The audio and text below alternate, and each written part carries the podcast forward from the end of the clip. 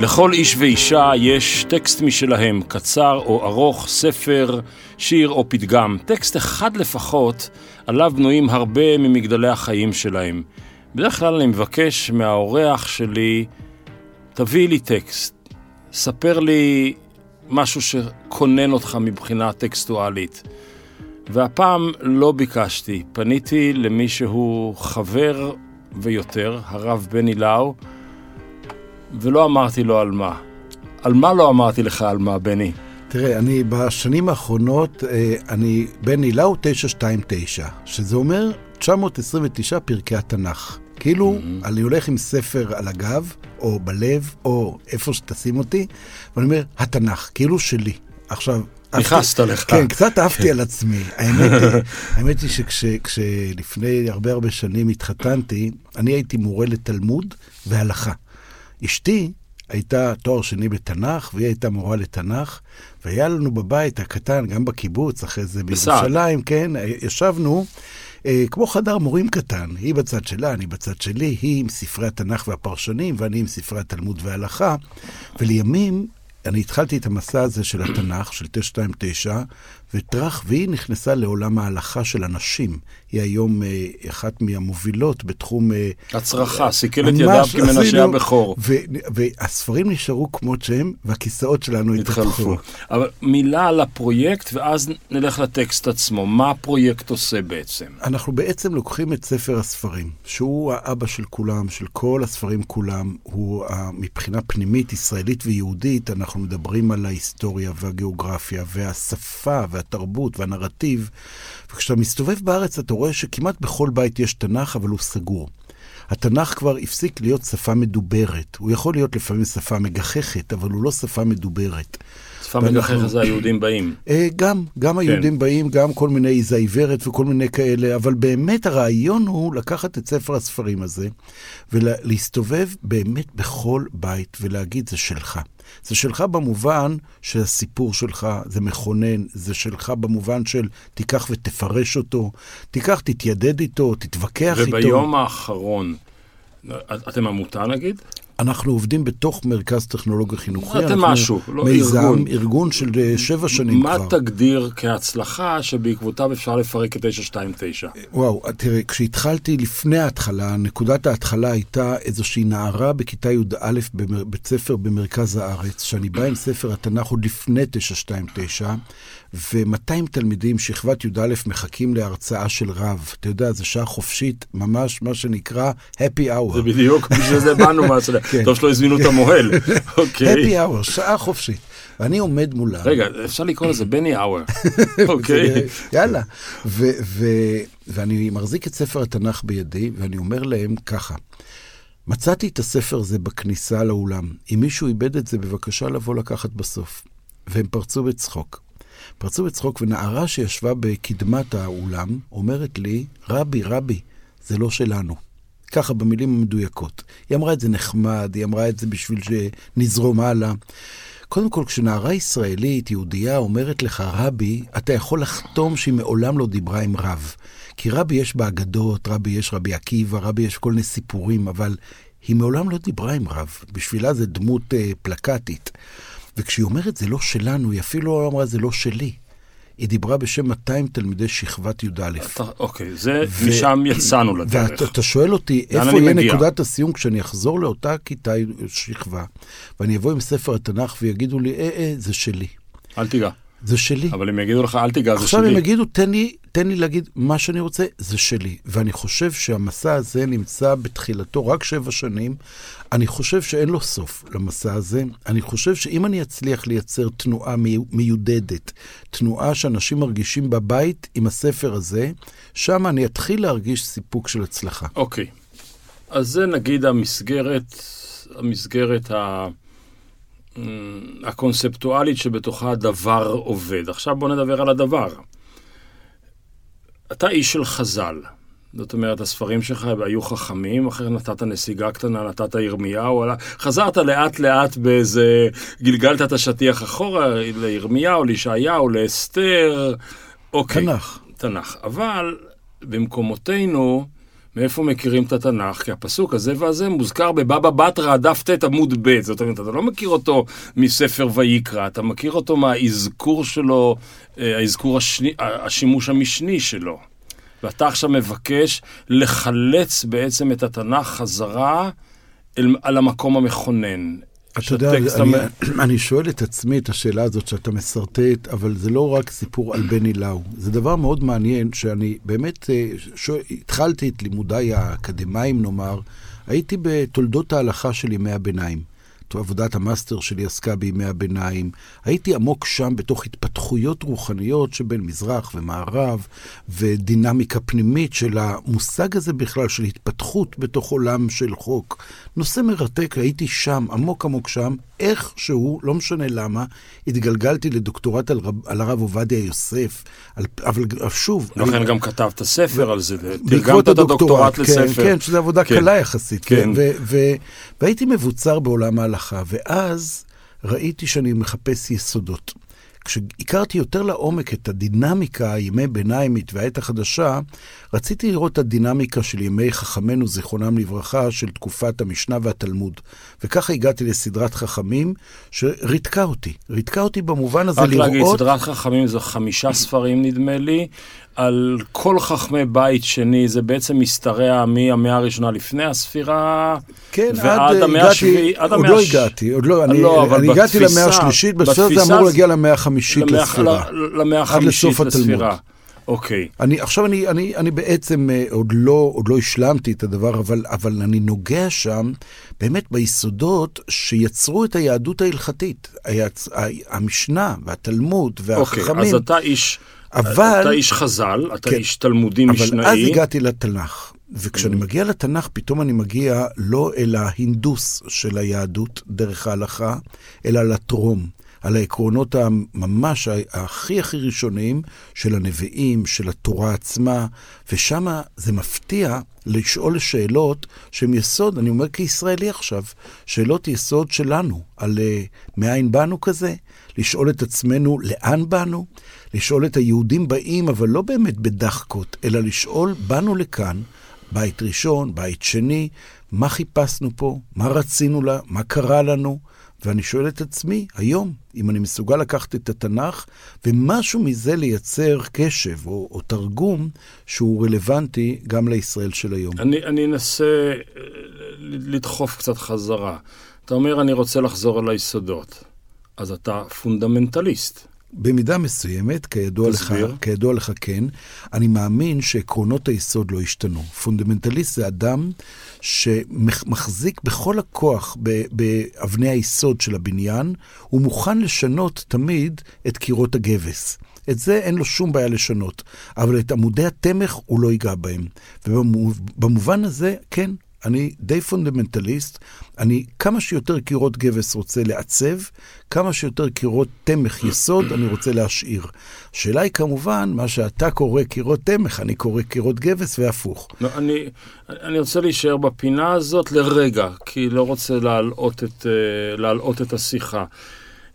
אנחנו מכירים שתי מצוות עצומות מהתורה, מדאורייתא, שנועדו לעשות אה, יחסי ציבור של הרתעה.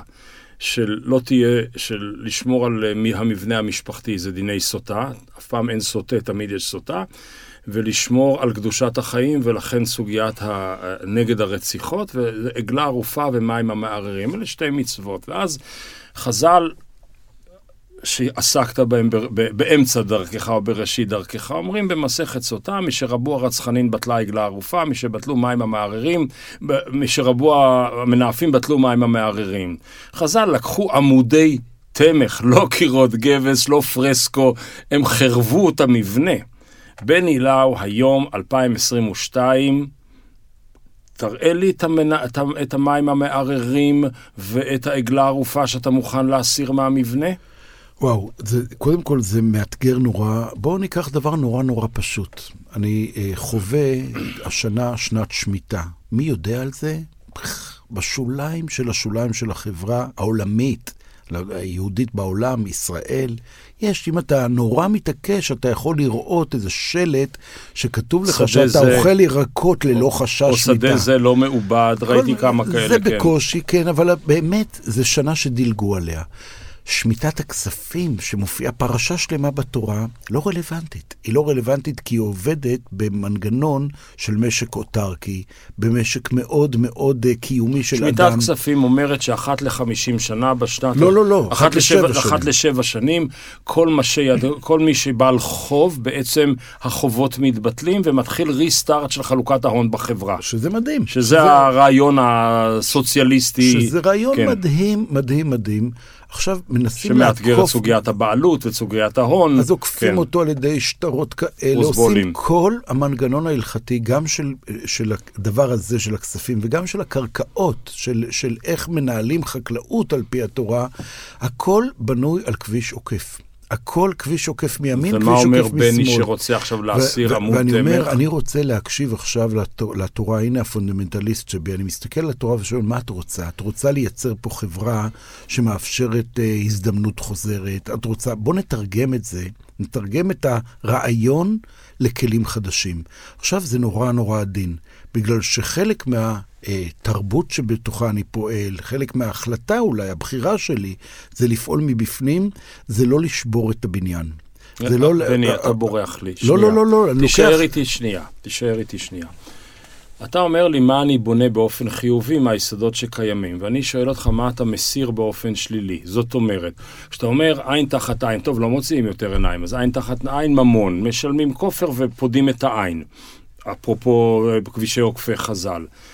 קח נושא שנמצא היום בלב ההוויה הישראלית, אני לא יודע, לא אכפת לי מהו, ותגיד לי, אותו אני חושב שצריך לעשות לו control alt delete. תראה, אני, אני. אגיד נורא נורא פשוט. בתורה יש איזושהי תפיסה שמתייחסת לאנשים עם מוגבלויות בצורה לא ראויה. אני אומר את זה הכי הכי פשוט. מה זה צורה לא ראויה?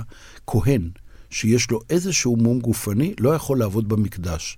נגזרת מזה באו חכמי המשנה והתלמוד, ואמרו, כהן, שכבר אין בית מקדש, אין לנו את הפונקציה הזאת של מקדש, אבל יש לנו מקדש מעט של בתי כנסיות.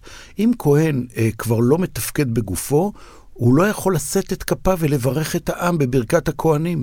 עכשיו, אתה מכיר את הדבר הזה, אדם שיש לו תודעת כהן, והוא כל ימיו נושא את כפיו לברך, זה החיים שלו, זה נשמת אפיו.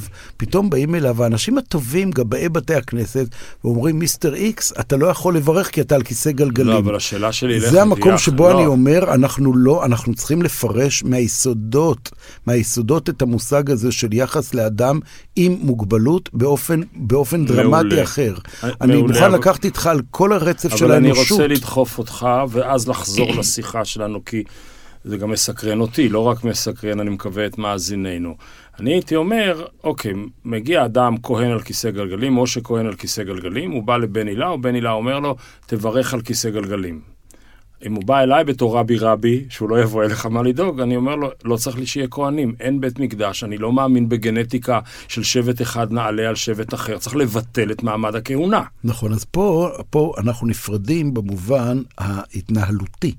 זאת אומרת, הש- השאלה שאתה שואל היא שאלה מאוד גדולה, היא ראויה בוודאי, היא שאלה שהיא גורפת את כל המבנה ה- התמטי של... נכון. של, נכון. ואני אני איתך בשאלה, אבל הדרך שבה אני בוחר לפעול היא דרך שלא מערערת את היסודות של הכל. בסדר? הכהונה נוכחת, בתוך הדבר הזה אני מנסה את מה שאני קורא קירות הגבס, מנסה כמה שאפשר לבטל כדי שייתנו זרימה של אור, של חיים, ושם יש אתגר מאוד גדול. אז- אתה יודע, כשאנחנו מדברים על, על המון דברים, כשאמרתי הכהן כיסא גלגלים, זה דוגמית קטנה. אחוז. כשזה מדבר על אדם אה, אה, מקהילת הלהט"ב. בסדר? מי שהוא פונדמנטליסט אמיתי, שאין הבדל אצלו בין קירות תמך לקירות גבס, הוא יגיד, לגבי להט"ב נאמר תועבה על משכב זכר, ולכן אין שום דיבור. ומה אין אמא שלך. אמרה על זה? אימא שלי לא באה משפת ההלכה, אימא שלי באה מהשפה של. האימא, אבל לא, היא, היא, היא באה כאימא... אבל היא אמרה לכם משהו, אני זוכר שפעם התראיינת על זה ביום הגאווה. אימא שלי אמרה שקודם כל אנחנו נשמור על אח שלי, כי הוא בין, הוא, אני אומר, ברמה המשפחה שלי יצא מהארון לפני למעלה מ-30 שנה, היא אומרת, הוא בבית, הוא בבית והוא יישאר בבית ואתם תתמודדו עם זה. זה היה אמירה לא הלכתית. לא, זאת ההלכה בבית, ההלכה, זה יהיה, הרי לא, אני לא רוצה. אני התחייבתי לא להתפלמס, בסדר? אני רק 아, אה, אגיד זה... שאנחנו גדל, אני גדלתי בבית שבו התבניות התרחשו בבית. הדור של הילדים כבר נלקח לפנימיות, והתבניות נוצקו סביבם בישיבות ובפנימיות, ואיבדו את המסורת הביתית. אימא שלך ייצגה עדיין קול שהבית הוא מעצב האישיות. קודם כל, אתה יודע, זה נורא שונה, כי, כי חלק מהחברים שלי היו יחד איתי בפנימייה. אני גדלתי בפנימייה, מהתיכון והלאה. גדלנו באותה פנימייה, כן, רק אז, אתה אז... הצלחת ואני ברחתי. כן. אבל, אבל אני אומר, באותה פנימייה, הרבה מהחברים שלנו עוצבו שם, כי הבית לא נתן את, ה, את השקט אה. הפנימי הזה. כשיש לבית את השפה הפנימית, אז בית הוא מעצב. כן. כשבית לא עושה... אוקיי, עכשיו אני חוזר לדבר הזה. אימא לא עשתה את, ה, את ההכלה, נקרא לזה, או את ההכללה של אח שלי במשפחה, בשם איזושהי התמודדות עם ההלכה. היא עשתה את זה אינטואיטיבית, כאימא עם איזה נאורות פנימית, הייתי קורא לזה. זה לא נכון, בני, זה לא נכון. אם היו מיליון אמהות כמוה, אז זה uh, גזרה שהציבור יכול לעמוד בה. Okay. זאת אוקיי. אומרת, היא הציבור שיצר נורמה שמחייבת את הרבנים, את הרב בן הילאו לחשוב אחרת. מצוין, מצוין, אבל עכשיו אני מדבר על המקום שלי. המקום שלי זה לבוא להסתכל על הקונסטרוקציה הזאת שנקראת עולם ההלכה, ולהגיד, האם היחס שלי המכיל, או המנסה, משתדל לייצר את המעגל הרחב הזה, שכולל את כל בני ובנות הלהט"ב בתוך המעגל, האם זה שובר את המודעות? עמודי היסוד. אפשר, אפשר לקיים בתוך כן, הבניין. כן. אבל בוא נלך, תראה. הקודם לפניך שניסה לעשות את זה, הפונדמנטליסט הקודם שניסה לעשות את זה, היה בן גוריון. בן גוריון אמר, אני צריך לקחת אה, את הטקסט אולי הרחב ביותר המשותף לכל חלקי העם היהודי. אני חושב שהוא לא הבין באיזה חומרים הוא נוגע, אבל אני עוזב את זה. אתה בא ממקום אחר, אתה, בא, אתה מבין את הטקסט אחרת ממנו. ובן גוריון עשה דליט. מהמילה האחרונה במקרא, מהוויאל שבמקרא, עד... אולי הוא עצר בבר כוכבא, אני לא בטוח, אבל עד טרומפלדור לא היה כלום. ואתה גדלת בתוך עולם שבו האלפיים שנים שבין סוף בית ראשון ועד תחילת בית שלישי לאמור מדינת ישראל הנוכחית והתהליכים שקדמו לה, יצרו תהליכי עידון ותהליכי ריפוי של המון בעיות פנימיות בטקסטים המקראיים. כשבא בן גוריון והעמיד, והעמידן על אחד, על הטקסט המקראי, הוא החזיר את כהנא, הוא החזיר את שבעה עממים, והוא החזיר את יהושע בן נון, והוא החזיר את מחיית עמלק, והוא החזיר את, את השמדת מדיין. אני, למה אני, אתה שונה ממנו? כן, אני באמת, הנקודה היא נקודת הרצף. אני חושב שהכוח של החכמים, בשונה מהנביאים, זה היה הכוח שיש למהנדסים על המשוררים. עכשיו, באופן טבעי אני נוטה יותר למשוררים מאשר למהנדסים. אני לא, אני לא חזק בהינדוס, אבל מה זה אומר להנדס ומה זה אומר לשורר? אומר uh, הרב קוק באחד מהכתבים שלו, שהמשוררים רואים רחוק, הם לא רואים קרוב. הם רואים אופק, הם רואים עוולות, הם רואים תיקונים, הם רואים תמונת עולם. המהנדסים רואים את המיקרו, הם רואים את המאוד מאוד כאן ועכשיו, ומהנדסים את החיים בהתאם לכך. כשאני חושב על היהדות כולה, מהתנ"ך עד לפלמ"ח, אבל כל מה שבאמצע, אני חושב שיש פה חיבור מקסים בין החזון, ובן גוריון היה לגמרי שם. הוא היה משורר או היה מוהנדס? הוא היה, הוא היה הרבה יותר, בחיים הפוליטיים הוא היה אבי אבות המהנדסים. בחיים הרוחניים שלו, התורניים שלו, הוא היה כולו, כולו משורר. הוא חי את החזון, הוא כותב על זה המון, אתה יודע את זה היטב. הוא כתב אין סוף על, ה, על החזון. אני חושב שהוא גם דימה את עצמו היום. לאחד מגדולי המלכים.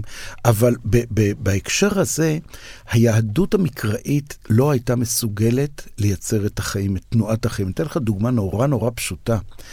שואלים על אה, סיום ספר שיבת ציון, ספר עזרא ונחמיה, מהו אקורד הסיום שלהם? אז כולם אומרים לגרש את הנשים הנוכריות, לגרש את הנשים הנוכריות, כאילו זה החטא הכי גדול, וההתנהלות כלפי החטא זה שחור או לבן. וכשעוברים דף אחד הלאה בספר, אתה אומר, רגע, אבל אין דף אחד. יש, יש תורה שבעל פה. אחרי הטקסט המאוד מאוד מטלטל הזה, של לגרש, לגרש, אתה הולך לשפת חז"ל, גם במשנה, גם במדרש, ואתה רואה פתאום איך הם מייצרים כל מיני אה, כלים, ממש בית יוצר.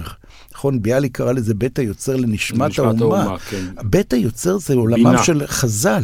חז"ל שאומרים, בוא נראה איך אנחנו עושים את זה בלי לגרש. אז אתה אומר, והם יצרו מנגנון שלם. אתה אומר, אני חוזר כמו בן גוריון לנוסע חזרה אחורה, או הבן גוריוניזם, אבל אני מגיע, הרכבת שלי, לא, לא אגיד העגלה המלאה, אבל הרכבת שלי מלאה עם מנגנוני העידון כן, של כן. האלפיים שנים, ולא חוזר לטקסט הקשוח והמחוספס. כן, ואני אגיד רק שלאלפיים שנים הללו היו הרבה שנות אה, דינמיקה, שנים של התחדשות, והמון חיכוך עם המציאות. עולם התורה שבעל פה הוא עולם מתחכך, הוא לא עולם סטרילי, הוא עולם מאוד מאוד מאוד חי, וחלק מהחיכוך יוצר כידוע תנועה. מתישהו, כידוע לכולם, במאה ה-19, נעצרה... ההלכה הפסיקה ללכת. כן, כן, היא, היא התאבנה. תישאר איתי. אתה ובן גוריון נוסעים ברכבת אחורה. אבי רביצקי, שיאריך ימים ושנים, פעם אמר לי, שהציונות היא מהפכה של שיבה. היא רכבת שהקטר מחובר בסוף, היא נוסעת אחורה. זאת אומרת, היא חוזרת לשפה, וחוזרת למחוזות, וחוזרת לאסוציאציות, וחוזרת להרבה מאוד דברים. ואני אומר, בסדר, אתם נוסעים ברכבת, אחלה. בן גוריון היה קטר 48 עד אני לא יודע מה, ובני לאו עכשיו נהג הקטר, או הפח... דוחף הפחמים בקטר, כן, אוקיי. אה, בקטר הציוני, ואתם נוסעים אחורה, 100%, כל אחד בדרכו. ואני עכשיו עולה שנוסע ברכבת, אני מבקש לרדת בתחנה אחרת. למה אני צריך לרדת בתחנת זרע קודש של עזרא ונחמיה? אני חזרתי לארץ, חזר, חזרתי הנה, הוריי חזרו הנה, זה לא חשוב. כרגע אני גר פה, ואני רוצה להתחתן בבנות הארץ כמו יהודה, שמבנות הארץ נולדה המלכות. אני רוצה להתחתן בבנות הארץ כמו אברהם, ויוסף עוד ויקח, אוקיי? אני רוצה להתחתן בבנות הארץ כמו כל בית דוד, כי אני חושב שזאת תחנה מפוארת ביחסי הגומלין שלנו עם, ה, אה, אה, עם הסביבה שלנו, שהמצב של ישראל 2022 הוא בדיוק. המצב המקראי הזה, למה אתם לא נותנים לי לרדת? אז קודם כל, אתם ואנחנו לא קיים בעולמי, כי אנחנו בכלל לא, לא זה לא שפה בכלל. Okay. אנחנו, אוקיי. כי השאלה שלך היא שאלה שלי. רק שאין לי תשובה. יש לי שאלה ללא תשובה, והשאלה okay. כן. היא שאתה מעלה, היא שאלה שמעסיקה אותי, אמיתית מעסיקה אותי, לא בשאלה של איזה תחנה לרדת, אלא איך אני מתמודד עם, ה, עם הטקסט הספציפי הזה של ספרי שיבת ציון, שיצרו בעצם את היהודים החדשים. היהודים המתבדלים, שאתה קורא להם זרע הקודש בשפה המקראית, כך הם כינו את עצמם, זרע קודש. והם אלה שיצרו את החיץ שאומרים ליושבי הארץ, שהיו משבטים אחרים של ישראל. אולי מתבוללים בתוך אה, שומרונים כאלה, הם אומרים להם, לא, אתם לא תבנו איתנו. אתה יודע, יש אחד מה... את החומה. כן, עוד, עוד, אתה יודע, באו, באו אנשים מקומיים, מקומיים שלא גלו בגל, בגלות אה, של אה, בבל. מי הם היו אותם אלה המקומיים? הם היו חלק מהשבטים שלא גלו, וחלק מהשומרונים שגרו פה בעקבות כל מיני ימי אשור. לא משנה כרגע היסטוריה, אבל הם היו מקומיים מאות שנים. והם באו לעולים החדשים, שזה קטע, לחשוב על העולים החדשים, שבאו כיהודים, ובאים המקומיים אל היהודים, ואומרים להם, בואו נבנה ביחד פרויקט הבנייה הגדול שלכם, מקדש. אנחנו עובדים את אותו, אותו אלוהים. בואו ביחד. עונים להם היהודים, ככה מופיע בספר עזרא, את הטקסט המדהים הבא. לא לכם ולנו לבנות בית לאלוהינו, כי אנחנו יחד נבנה. עכשיו, אני, האוזניים שלי שומעות את המילה יחד, ומאז שגיליתי את זה לפני שנים, אני, אני לא יכול להירגע מזה. היחד הכי נפרד בעולם. כן, אה, פתאום אתה הבנת שהסטארט-אפ היהודי הראשון, הכי הכי מבריק, זה יחד שאומר בלעדיך. זה היחד. אנחנו יחד, זה אומר יהודים בלי יושבי הארץ. ואז השאלה שלך מקבלת מקום מאוד מאוד קשה. זו למה? למה אתם כל כך מפחדים? למה אתם נבדלים? מה יקרה? מה יקרה אם אתם תשתלבו? ותחשוב על השפה היהודית לדורותיה, לדורותיה, כמה אנחנו מהלכים בתוכנו אימים מהמושג שנקרא התבוללות. נכון, כשיהודי גר בגרמניה, או באנגליה, או בארצות הברית, והוא מיעוט בתוך חברה מאוד מאוד גדולה, והוא הולך לחיות חלק מהמקומיים, הוא מתבולל. זאת הגדרת ההתבוללות.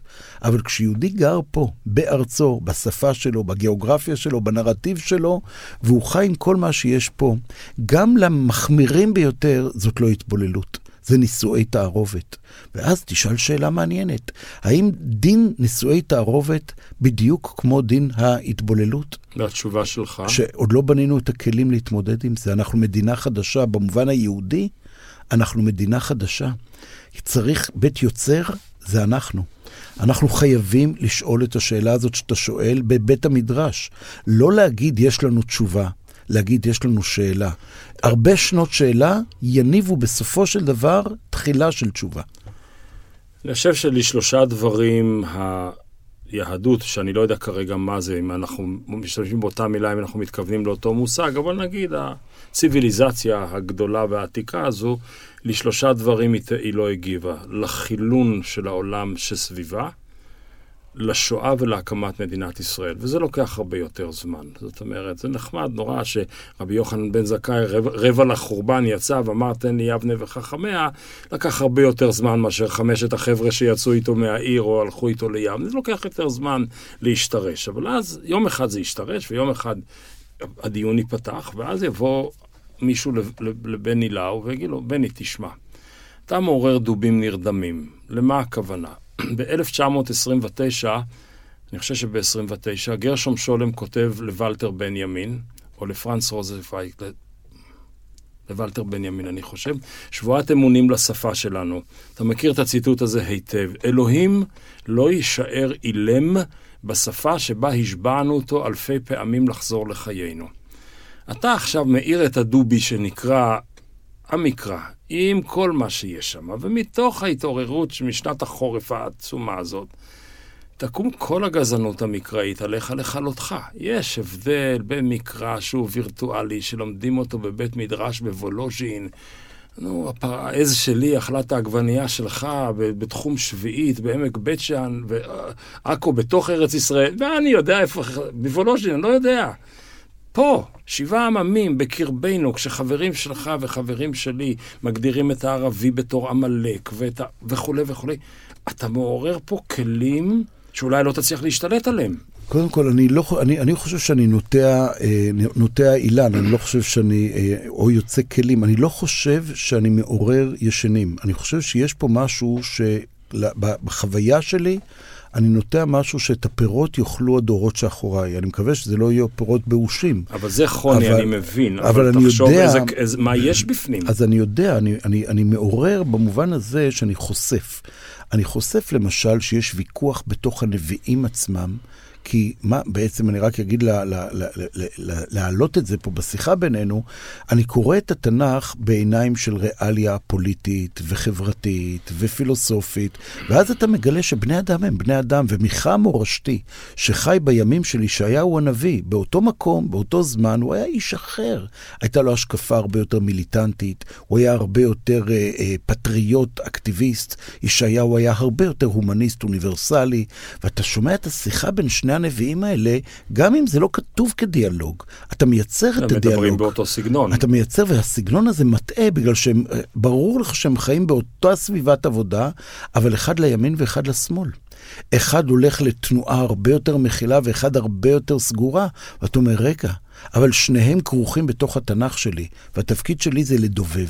התפקיד שלי זה להקשיב ולהגיד, יש פה שיח, בוא נע... בוא, בוא אבל נע... אני שואל למה. חלק, אני שואל למה. כי זה היסודות, אני מאמין ש... ביסודות, אני חזרתי ליסודות, ואני אומר, משם אני רוצה שהדרך תלך. שוב, אני, אני, אני, אני במידת הזהירות. כלומר, כל טקסט הוא בעיניי באמת, אני אומר באמת. ברגע שאני יכול לדבר עם אדם כלשהו על טקסט, שיש לנו איזה מצע משות, מצע תרבותי מילולי משותף, גם עם אי הסכמה מוחלטת, משהו נולד מהתזה והאנטיתזה, איזושהי סינתזה תיוולד. אבל הטקסט שמוכר לנו, ואנחנו רואים את העוצמות שהטקסט הזה חולל, אגב, לא רק אצלנו. אתה מסתכל רק על מלחמות הפרוטסטנטים והקתולים, על הטקסטים הדומים הללו, יש כאן פוטנציאל עצום. אתה יכול לבוא להגיד, תקשיב, ה-200-300 שנים האחרונות יצרו כלים חדשים של נאורות, של רציונליזם, של uh, חשיבה ביקורתית, שמאפשרים uh, לזוז הלאה. יוון לא חיה היום על פי זהוס. אוקיי? או רומא לא חיה על פי uh, נירון או לא יודע מי כרגע. אני אגיד לך אותו דבר, בני, זה נכון שאתה יוצא דופן שלמדת באוניברסיטה חשיבה ביקורתית, ולמדת בישיבה מחשבה דוגמטית, ואתה בתוכך בין אונת ימין לאונת שמאל משלב ביניהם. כמה יוכלו לעשות את המהלך המשלב שלך? זה אבל, מסוכן. אבל מהצד השני, איזה נכות תהיה לשפה העברית הגבוהה, אם אנחנו לא נשב כבני בית בתוך האוצר הזה שנקרא התנ"ך. תחשוב על כל מה שאתה מכיר בספרות, כל מה שאתה מכיר בשירה, כל, שאתה, כל, כל הכתיבה של אלפי שנות כתיבה, הכל יושב על זה. הקריאה, אתה יודע, אני חושב על אנשים שלא מכירים את התנ"ך, איך הם חווים את ביאליק, איך הם חווים את עגנון, איך הם חווים בכלל את כל אוצרות הספרות, איזה דלות, איזה, איזה באמת, זה, זה מים רדודים. ואני חושב שיש לנו, יש לנו יכולת, דווקא בבית, דווקא בשפה, להיכנס למים עמוקים, אבל בביטחון. אנחנו לא הולכים לטבוע במים האלה. מותר לנו גם לבקר, מותר לנו גם לת, לסמן כיוונים, ו, וגם, וגם, אני לא אומר לצנזר תנ"ך, אבל לייצר בידולים, אתה אומר עמלק. פתאום כל מי שהוא uh, קצת uh, לא אוהב אותי, נהיה עמלק. גדלתי בבית שלא יהודי היה או חסיד אומות העולם, או אה, לא נגיד, בסדר? כאילו, שונא ישראל. כן. אין כלום באמצע.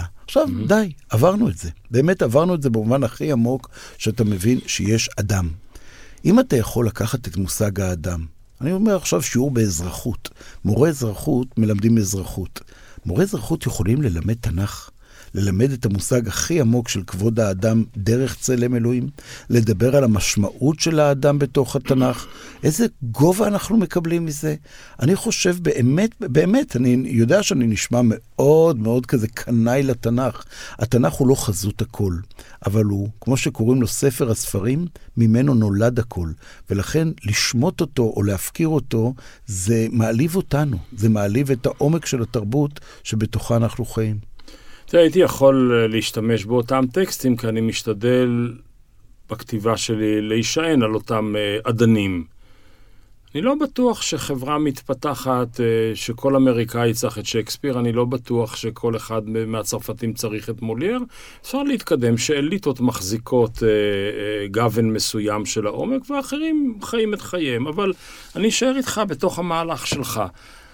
כי כי פה בקוגיטו אנחנו, זה לא פולמוס, זאת שיחה בבחינת... אה, אה, אה, מדברים איש אל רעהו, ואולי, אולי, אולי במקרה ויקשב השם וישמע, אוקיי? אז נדברו יראה השם איש אל רעהו. נראה, אולי הוא יקשיב אם נדבר, או היא תקשיב. אנחנו פה בישראל, הילדה בבית ספר, זה לא שלנו, עומק השפה, כל, כל החבילה ששמת פה על השולחן. צא לרחוב. זה ביטוי חז"לי, נכון? צא לרחוב. כן. תשאל אנשים מי אנחנו. אז הם יגידו לך, מה זאת אומרת? זו מדינה, יהוד, מדינה יהודית. תגיד, מה זה, אנחנו, זו המדינה שלנו. מה זה יהודים? אנחנו עם נבחר. מה זה עם נבחר? ככל שתזוז ימינה מילימטר, זה נהיה יותר ויותר גנטי, יותר ויותר דם, יותר ויותר אה, שיבוט, יותר ויותר גזע. ואז אני שואל אותך, בני, מהמקרא לפני עזרא ונחמיה, לפני שהם שיבטו את הסיסטם, לתתך עליון על כל הגויים. והעליונות הזאת מתגלגלת במקרא, בנביאים, בחז"ל המוקדמים, רבי שמעון בר יוחאי, בחכמי ימי הביניים, רבי יהודה הלוי, בעת החדשה במהר"ל, בעת החדשה מאוד, הרב קוק שציטטת, היא מתגלגלת למה שבהיום אי אפשר לפרש אותו אלא כגזענות. רגע, שנייה. ואז אני אשאל, האם מדינה דמוקרטית שבה כל האזרחים שווים ובוחרים, יכולה להחזיק בתוכה אלמנט שבטי נבחר. האם בחירות ובחירה יכולים לחיות יחדיו, או שזה אלמנט שצריך לבטל אותו.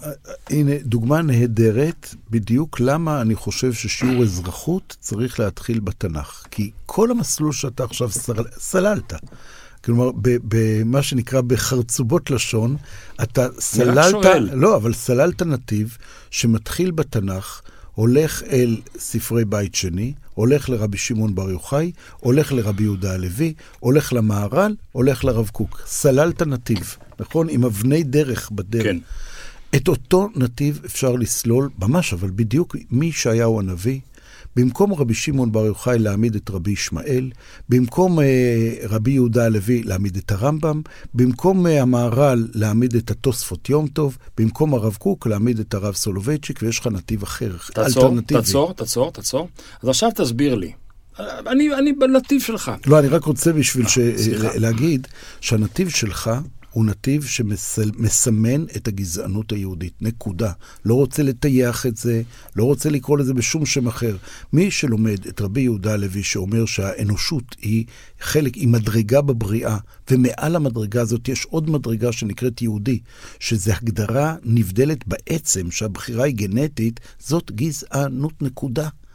צריך להגיד את זה. מיכה גודמן לא מסכים איתך. אני יודע, אני אמרתי למיכה גודמן בספר שלו על כוזרי שהוא אפולוגט, שהוא ברח מהיכולת להגיד את המשפט הפשוט הזה. עכשיו, אני, אני חושב שיש בתוך יהדות, מרבי שמעון ואילך, יש את, או אפילו מהתנ"ך ואילך, יש את המוטיב הזה שאומר, אשר בחר בנו גנטי. וכשמי שאומר אשר בחר בנו גנטי לא יכול לברוח מתורת הגזע. וזה קשה, זה מחריד אפילו. אבל יש לאורך כל המסע הזה, מראשיתו ועד אחריתו, יש גם אלטרנטיבה. ואני חושב שכמדינה, אה, או אתה יודע, מה זה חושב? אני חווה כמי שבחר לחיות בעולם דמוקרטי, שאני חייב לטפח את האלטרנטיבה של המסלול שהוא לא גזען במובן של הגנטיקה של הבחירה, אלא של הסגולה כייעוד. ושם אנחנו נמצאים על קרקע מאוד בטוחה. זה לא איזו המצאה. הרמב"ם הוא כתפיים מספיק גדולות ללכת איתו, תוספות יום טוב, שהוא תלמיד של המהר"ל, עזב את דרכו, וכן הלאה וכן הלאה וכן הלאה. אני אומר את המסלול הזה כדי להגיד שאני רוצה ללמד גם וגם. אני רוצה להגיד לתלמידים, תיזהרו. תיזהרו, יש פה נתיב שבסופו של יום מייצר ספר כמו תורת המלך. בגלל שהוא חי בתוך המקורות שאני חי, באותו מקום. אבל התוצאה של המהלך שהוא הלך, הוא מהלך של פגיעה פיזית באזרחים חפי מפשע על היותם לא יהודים. רגע, רגע, רגע. אני סרטטתי מסלול שאני חושב, לצערי, להוותנו, הוא דרך מלך. ואתה סרטטת מסלול, ש... כן, תורת המלך זה הספר שיצא לאחר uh, שברוך גולדשטיין uh, ביצע את הטבח שלו במערת המכפלה, שעשה שערורייה, שעשה רעש גדול בעולמות הרוחניים לפחות, אני לא יודע בעולמות האחרים. ואתה מסרטט דרך, שאני מודה ומתוודה שהיא קיימת, אבל תן לי רגע להסתכל על הסמטה או על המשעול אופניים לצד הדרך הראשית שסרטטת. בספריך החכמים שמת את הזוגות רבי עקיבא ורבי ישמעאל. אוקיי, רבי עקיבא מהדור ההוא, שהיה נביא, בסוף נביא משיחיות, שהביא את החורבן, שהפך את בר כוכבא להכלאה של אריק שרון, מאיר הר ציון והרבי מלובביץ' בערך. יש יותר ילדים בישראל שנקראים עקיבא ופחות ילדים שנקראים ישמעאל, בסדר? אתה נוגע פה באיזה נקודה נורא מצחיקה ש... אחד מילדיי, כשגמרנו את החובות המשפחתיים של על שם ועל שם ועל כן. שם, אז uh, היה בן, ונורא רציתי לקרוא לו ישמעאל, ואשתי עצרה בגופה. אוקיי, אז יש איזה שיר של יהודה עמיחי, אני לא זוכר אותו בדיוק, שהוא אמר משהו כמו שלושה ילדים היו לו לאברהם, כן. יצחק וישמעאל ויבכה.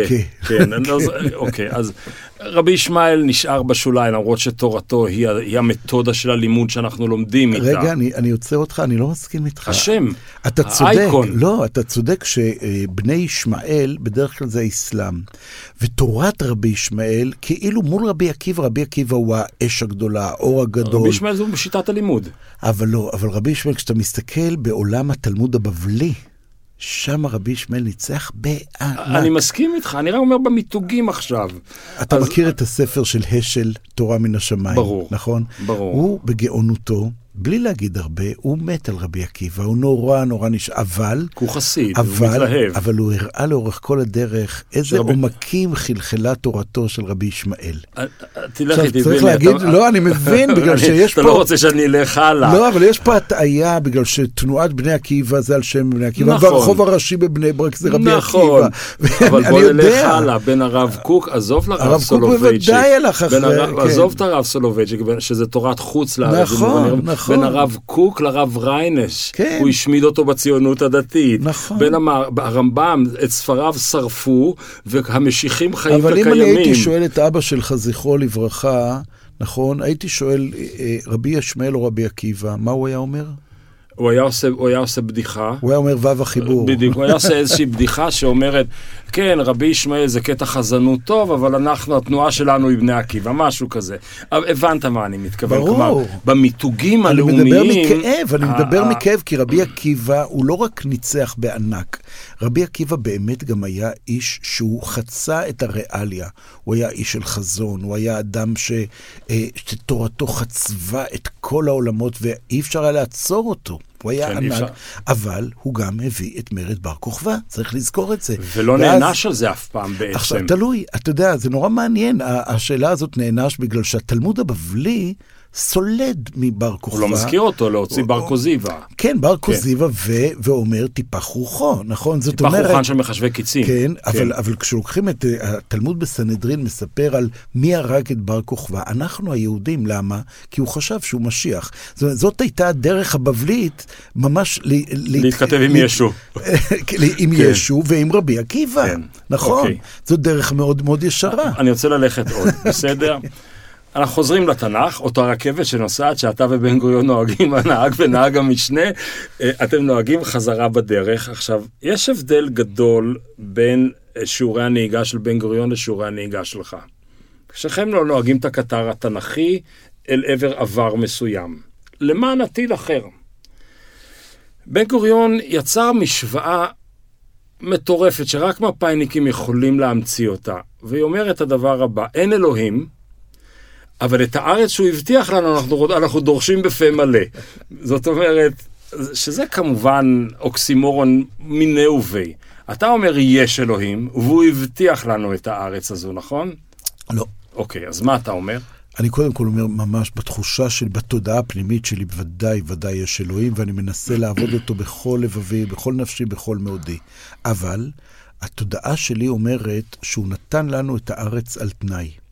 וזאת היא תודעה מאוד מאוד אה, עמוקה אצלי, מתוך לימוד תורה, ולא מתוך תקיע לימוד הארץ הנביאים. אתכם כאשר קעה את הגוי אשר לפניכם. כן, שאומרת, כל מי שיושב פה, יושב פה על תנאי. וכשאני לומד את זה עד היסודות, עד העומקים, אני אתן לך את הדוגמה הכי פשוטה, כשילד לומד בציונות הדתית את הרש"י הראשון לספר אמר רבי בראשית. יצחק. כן, הנה, אתה גרסא דיאנקותא. לא, אני פשוט מכיר את זה מציפי חוטובלי. כן. אתה מכיר את זה מהגרסא דיאנקותא, כן. אה, לא יודע, שבט שוב, מוריה, איזה שבט אתה מבני עקיבא, משהו כזה. אני מזכיר. לך צורים, וואי, כן. צורים, הראל, אוקיי. כן.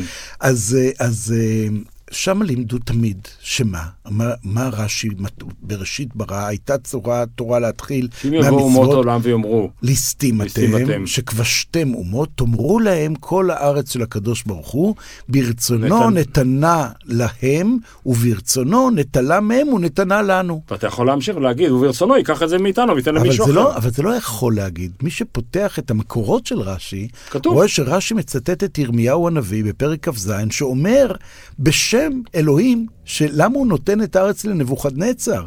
כי ברצותו נטלה מאיתנו ונתנה להם. וזה אומר הכל על תנאי. וכשאתה אומר את הדבר הזה, אתה מבין שגם אני שחולם עם בן גוריון על השיבה הזאת, שיבת ציון והרכבת הזאת, וכל מה שאתה מתאר, אני שם.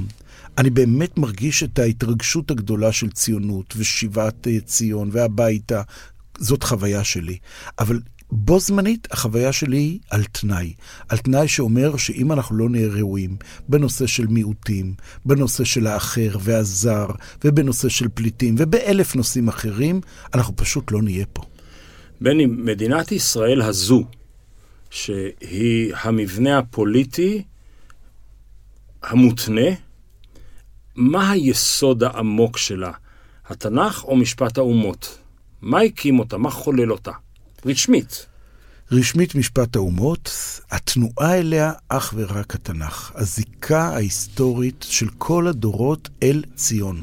זה ברור שמה שחתם את דינה זה משפט האומות, אם זה הצהרת בלפור, אם זה כ"ט בנובמבר, ברור שזה מה שנקרא חלוט. המקום שבו התחוללה מדינה זה משפט האומות.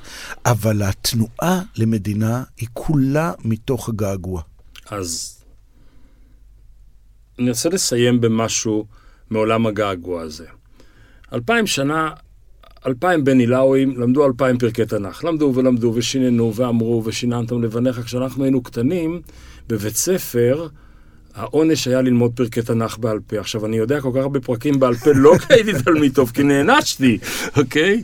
ואני גם זוכר שהיה פעם אה, שטר, אני חושב, של לירה או חצי לירה, אני כבר לא זוכר, ואבא אמר, מי שילמד את תהילים כ"ג, יקבל ממני חצי לירה, ולמדנו את הפרק בעל פה, כי זה היה חשוב לו שנדע את אה, השם רועי לא יחסר, בנודה שירביצני, על מי מנוחות ינעלני.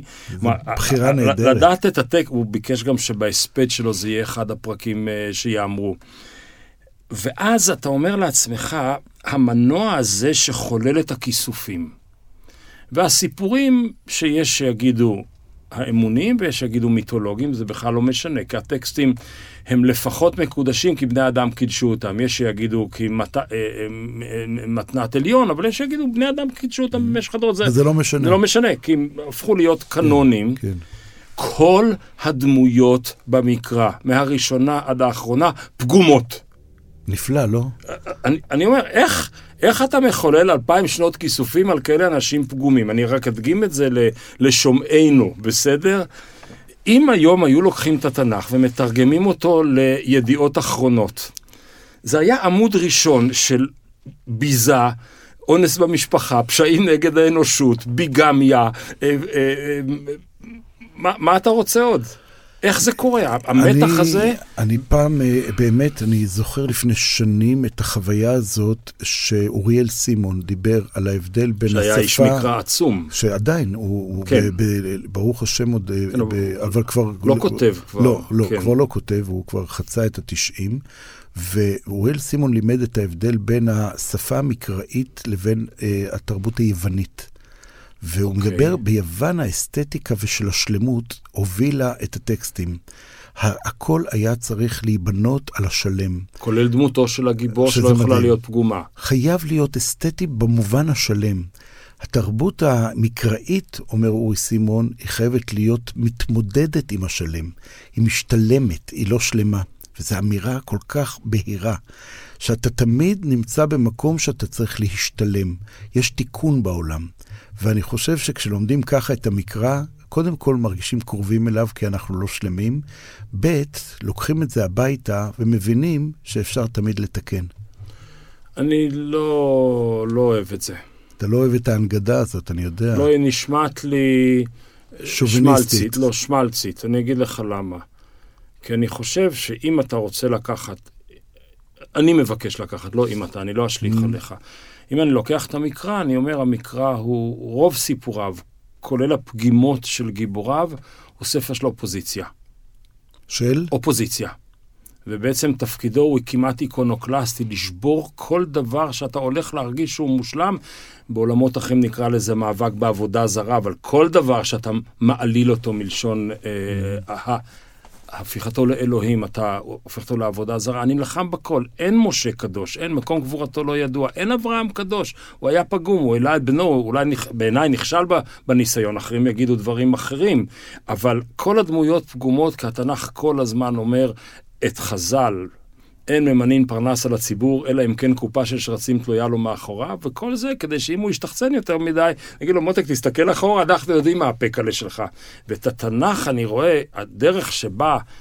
אה, אם התנ"ך יתעורר כדרך שאתה מעורר אותה, החלום של אדם כמוני הוא שהילדה במודיעין, במו, לא יודע, סתם אמרתי מודיעין. מרכז הארץ. אה, במרכז, לא, סתם אמרתי, אוקיי? שהילדה במרכז הארץ תגיד לך, בני, או הרב בני, אל תבלבלו את המוח, אני רוצה להפיל את הממשלה כי בתורה כתוב לא תנאף, לא תגנוב, לא תחמוס, לא תחמוד, לא... אני, אני, אני, רוצה, אני רוצה שאנשים ישתמשו בכלים הנורמטיביים עתיקי היומין כדי לקעקע נורמות מקולקלות של היום.